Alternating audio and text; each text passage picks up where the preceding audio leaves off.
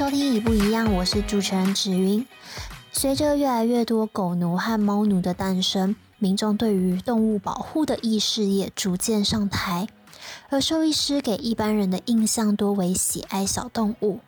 因此面对相关的社会议题，是否也会有不一样的见解呢？那么，一起来听听曾敬田兽医师的分享。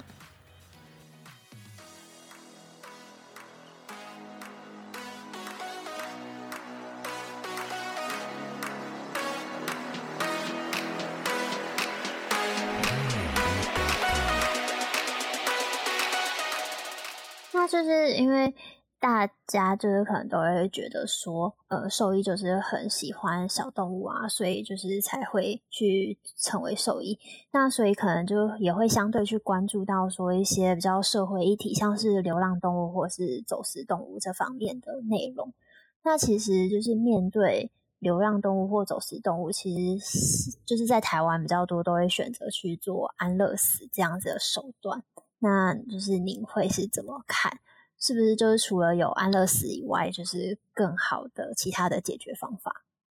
嗯，对，其实呃，说真的，就是呃，很多会从事兽医相关的工作的人，确实也都会蛮关注这相关的议题。那但是其实很呃，大部分真正可以。好好的回答这个问题的人，我相信一定都是动呃从事公职行为的一些动保处相关的兽医师。我觉得他们可能在这题上面会回答的还要比我还要更好，或是更详细，因为他们对于一些法规上的理解会比我还要来得更熟悉。那呃，临床兽医其实说真的，我们最主要的工作就是真的是就是专注的从事在医疗相关的行为。但我个人的话，我自己的看法。我会觉得说，因为其实，嗯，我觉得所有，呃，应该是说，就是像在台北地区的话，其实已经是零安乐的状况了。所以，呃，这方面的话，就是可能对于动物来说，也是一个比较，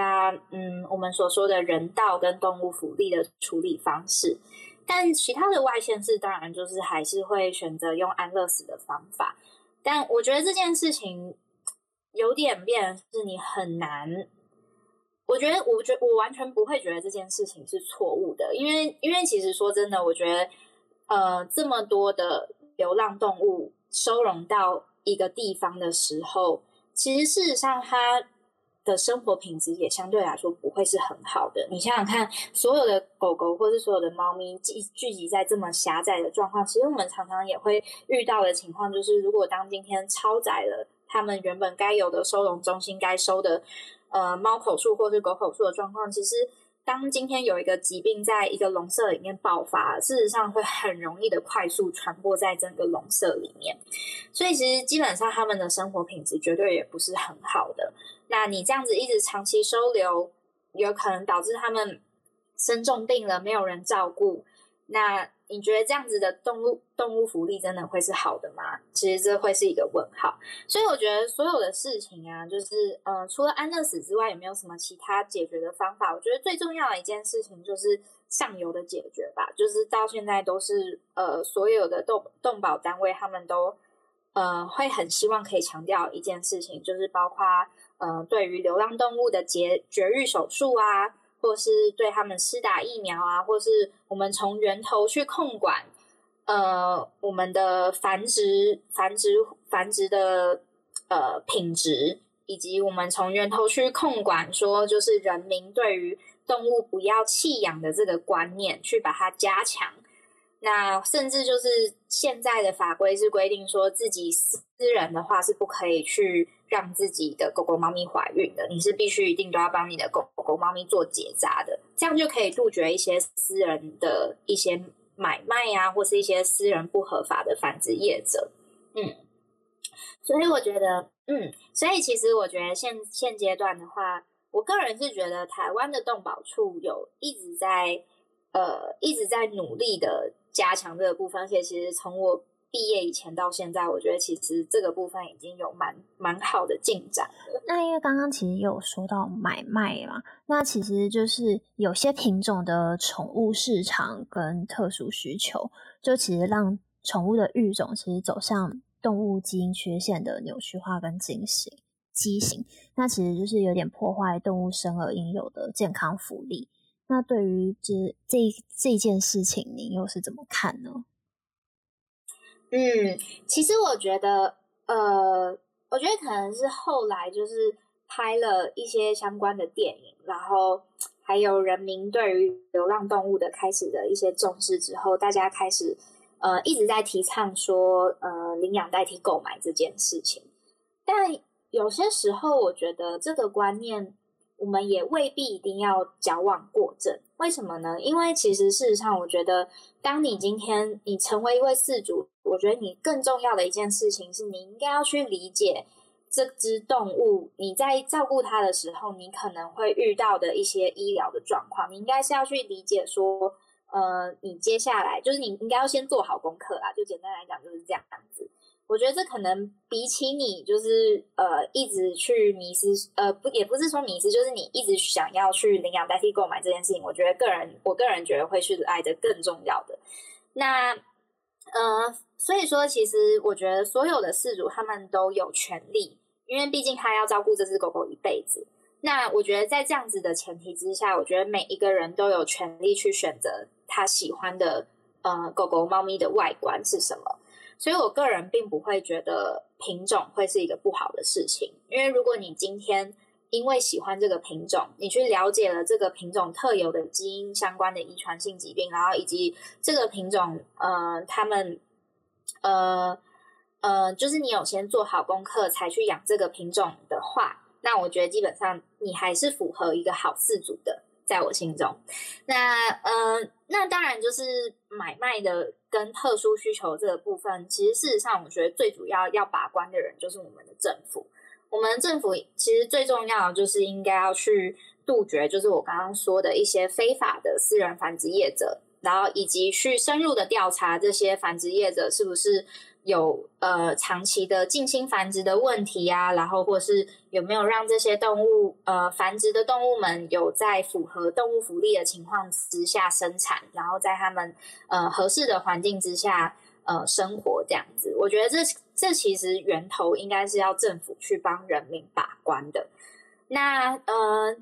再来的话呢，其实我个人觉得，就是从我来到美国之后，看这边的繁殖业者的一些经历上来说的话，我不得不说这一块美国真的做得非常非常的好，因为他们在所有的，嗯，我们说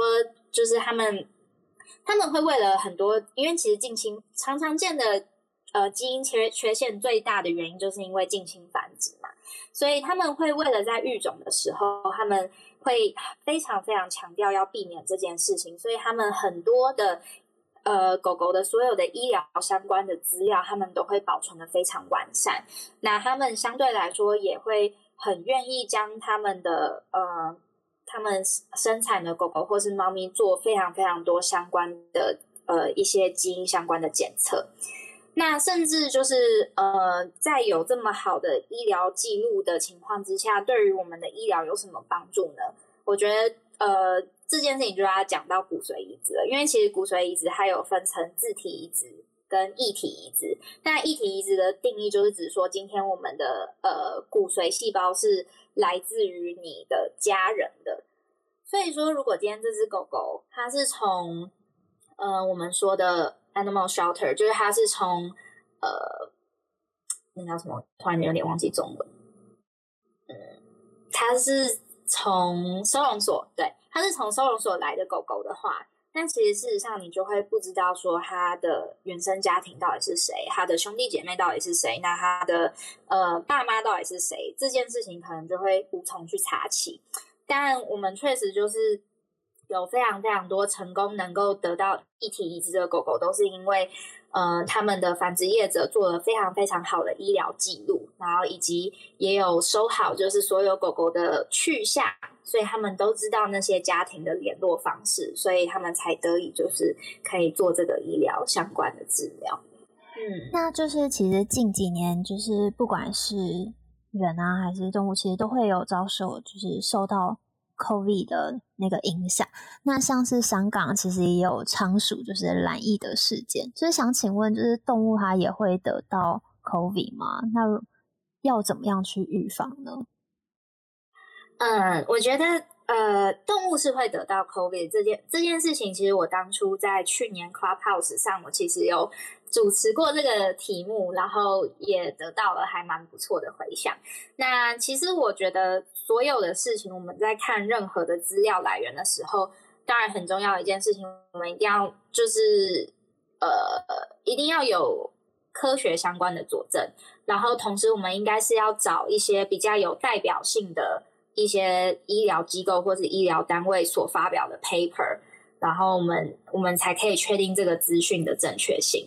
那像我一直以来，我都会比较习惯性找的医疗医疗相关的一些，尤其是 COVID 相关的资讯的话，我个人都是比较喜欢看美国的兽医协会发表出来的最新的资讯。那我呃，为了这次的 为了这次的访谈，我其实有重新回去看他们的网站。那其实跟我当初在 Clubhouse 上讲的内容其实没有什么太大的差别啦。基本上他们更新到去年的三月二号，那其实事实上大还是都大同小异的。那我可以就是大概大致上的比较简短的在这边跟大家讲一下目前就是动物相关的 COVID 的状况。那简单来说的话，就是其实正常情况之下，呃，狗狗、猫咪是不会被人类传染 COVID 的。那即便是真的传染了，他们也不会回传给人，这件事情非常非常重要。那再来的话，就是嗯呃，狗猫的话，他们其实事实上要被感染 COVID 的前提是必须要跟他们呃有阳性的饲主非常近距离且而且是很长时间的相处，才有可能有机会得到。那甚至就是呃，在美国的兽医。兽医师协会之中啊，然后还有一些美国的 CEC 啊，事实上都有甚至建议兽医师们说，其实当狗狗、猫咪它们有一些 COVID 相关的临床症状的时候，其实事实上，呃，你应该是要先去鉴别诊断其他更可能的优先的疾病，而不是就觉得说它有可能是 COVID，因为其实这种情况是非常非常少见的。那所以大部呃。如果狗狗、猫咪它们真的得到 COVID 的话，其实大部分都是没有症状的。就算是得到，就是就算有得到的话，其实也都是轻症，然后可以透过一些症状治疗就可以缓解了。嗯，那呃，我有稍微看一下，说就是狗狗、猫咪它们的 COVID 的一些临床报告，其实大部分我觉得跟人类大同小异啦，就是咳嗽啊，然后呃发烧啊、呕吐啊。拉肚子啊，这些其实跟人类吃是差不多的。那可能人的话更严重的话，就我们说可能会产生肺炎嘛，那些这些部分可能在狗狗、猫咪身上，我倒是没有看到相关的临床临床的报告。那嗯，就是讲到说到底要怎么去，嗯，就是这件事情我们到底要怎么去预防会比较好？呃，其实呃，他们其实。其实现在 COVID 有越来越越缓解的趋势了，所以说可能当年他在发表这个这个建议的时候，我觉得是在一个比较疫情比较严重的情况之下，大家可能会很需要很需要遵守的一些比较严格的规范。但我觉得现阶段的话，我觉得最重要的就是，嗯、就是饲主跟动物之间，你们就是还是要保持良好的卫生习惯，这其实都是非常。就是 common，就是 common sense，就是非常非常非常非常，就是大家都已经很耳熟能详的事情了。然后再来的话，就是呃，带出去的狗狗尽量就是一定要，不是尽量，是一定要系牵绳，然后让如果可以的话，就是让它跟其他外面的狗或是人啊，或是其他的动物保持一定的距离，然后也避免就是去一些狗公园啊，或是大量的人或是狗狗有聚集的公共场所。那当然，就是如果你今天是已经阳性 COVID 的人的话，嗯、呃，大部分的话有有几种方式啊。第一件事情就是你可以把你的狗狗、猫咪托给你认识、你信任的其他家庭成员或者你的亲朋好友帮你先照顾。那如果你必须要自己照顾的话呢，就是请你就是也要戴上口罩，是帮自己戴口罩，不要帮狗狗狗戴口罩。然后 就是同时就是你不要跟你的狗狗、猫咪分享你的食物啊，然后每天抱着它们亲啊，或者抱一直一直就是抱着它们，跟它们无时无刻黏在一起。那其实这样的话，就是会不建议在 COVID 阳性的人的状况之下。嗯，哇，非常谢谢今天这么专业的跟我们分享这些资讯。那其实就是讲了比较稍微一些严肃的话题以后，就是我们其实，在节目的最后，就是还是想要问一下，就是靖恬，就是呃，能够分享一些比较有趣的在兽医院的小故事吗？我觉得哦，我因为其实我们每天真的都是遇到非常多形形色色的人，所以我们真的也有很多很多非常有趣的小故事可以说。那我就讲一个比较好笑，然后同时又可以警惕我们的一件事情，然后等一下再讲一个比较温馨的小故事好了。那我们我们先从讲这个比较比较我说的比较有趣的故事，就是其实我们有时候啊，就是呃。最怕遇到什么样的事主，就是那种情侣来，然后一起合养一只狗狗或是猫咪的事主。因为其实当今天，因为我们不知道他们的感情状态到底会不会是稳定的，然后之后就是他们分手之后，这只狗狗、猫咪到底是呃要归于哪个人？这个其实常常是我们在。呃，我们在医院里面也会常常看到的一些一些呃一些比较八点档的剧情啊。然后，嗯、呃，我可以分享一个就是比较有趣的，就是有一天，就是有一个女生，她就跑来我们的医院，然后她希望可以帮她的猫咪上的晶片，就是帮我们请我们查询一下她猫咪上的晶片的饲主到底是谁。然后后来我们就帮他扫了晶片，然后帮他查主人相关的资料跟名字，然后我们就念给他听说，哦，他现在的主人是谁谁谁。然后那个女生马上脸色非常非常沉重，她就说：“这个是我前男友，呃，这是我男友的前女友名字。”然后我们当下就真的不知道到底该怎么办，因为我们就想说，好，这种感情的事情，好聚好散，你自己去处理吧。这就是比较。常常会遇到的一些八点档的小故事。那呃，另外一个比较温馨的小故事就是，呃，我们骨髓移植自己的小故事，就是呃，我们我们我刚刚前提之下有提到说，骨髓移植有一个叫做异体移植的方法。那其实那个时候，呃，因为那个那个他们购买的那个单位的。呃，繁殖业者他们有做了一个非常非常好的医疗记录，以及所有的饲主的取向。所以说，那只狗狗当初在得癌症的时候，他会想要去找，就是有没有人可以捐赠他骨髓移植，然后他会，然后必须要先从家人跟亲属有亲属关系的之间的狗狗开始找起。结果后来呢，就是就是找到了一个在英国的，在英国的狗狗，就是那只狗狗后来被送到呃，他的其中的一个。兄弟姐妹被送到英国去了，然后就跟那个英国人联络上，然后那个英国人非常非常乐意，就是让他的狗狗来当做骨髓移植的捐赠者，所以他们就大老远的从英国飞过来，然后然后帮这只狗狗捐赠他的骨髓，然后他也现阶段都活得非常非常非常的好，就是他的癌症也再也没有复发。我觉得这是一个非常非常感人的故事。嗯，对，这个真的很温馨。对啊，嗯，就是我觉得没有那么多人，我觉得光是自己生病了，你可能有时候都会有点懒得去看医生了。那今天何况是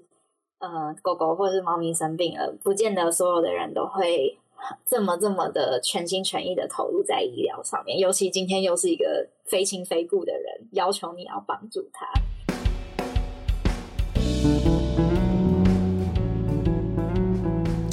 非常谢谢静田今天为我们解答一些迷思。那如果听众朋友想要了解更多关于静田在美国的兽医生活和分享，记得追踪靖恬的 IG。那我们今天的节目就到这里，下次见，拜拜。